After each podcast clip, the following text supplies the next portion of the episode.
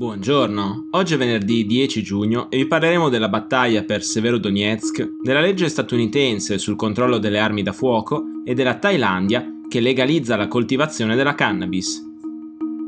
Questa è la nostra visione del mondo in 4 minuti.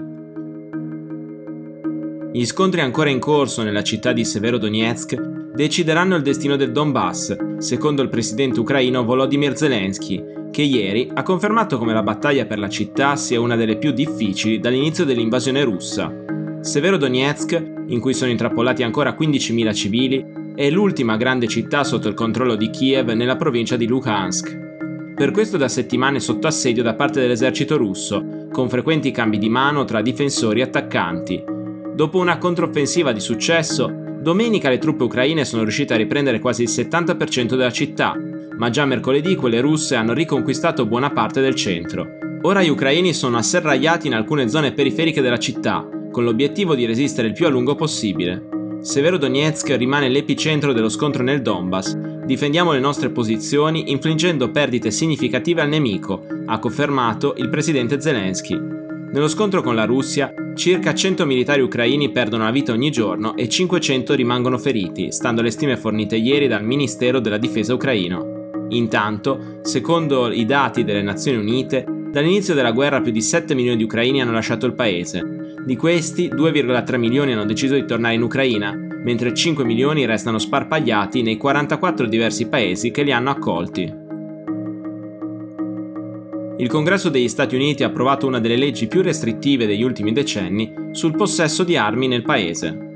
Con 223 voti a favore e 204 contrari, mercoledì i deputati hanno avviato l'iter per far diventare legge il Protecting Our Kids Act. La proposta contiene molte delle iniziative di legge emerse nel corso degli ultimi anni. Tra le principali c'è la decisione di alzare l'età minima per acquistare un fucile semiautomatico dagli attuali 18 a 21 anni il divieto di vendere caricatori con una capienza superiore a 10 colpi, nuovi requisiti minimi di sicurezza per la detenzione di armi da fuoco nelle abitazioni, il contrasto alla diffusione delle pistole fantasma, ossia armi da fuoco che si possono montare a casa grazie a kit disponibili online e per questo non tracciabili, che hanno visto un boom nella diffusione grazie alla stampa 3D. Il voto della Camera statunitense è la prima reazione politica di rilievo dopo la strage avvenuta nella città texana di Uvalde lo scorso 24 maggio, quando un diciottenne ha ucciso 19 alunni di una scuola elementare e due insegnanti con un fucile semiautomatico AR-15, versione per uso civile del fucile d'assalto M16 che per anni è stata l'arma standard dell'esercito degli Stati Uniti. Molto probabilmente il Protecting Our Kids Act non diventerà mai legge. Ora infatti dovrà passare il voto del Senato, dove il Partito Democratico non ha la maggioranza necessaria per approvarlo e i senatori repubblicani preferiscono rimanere fedeli ai diktat della lobby statunitense delle armi e della National Rifle Association, che pagano le loro campagne elettorali. La Thailandia ieri ha legalizzato la coltivazione e la vendita della cannabis, eliminando la marijuana dalla lista degli stupefacenti illegali. Da oggi nel paese sarà permesso ai privati di coltivare fino a 6 piante di cannabis nella loro abitazione, previa registrazione presso le autorità.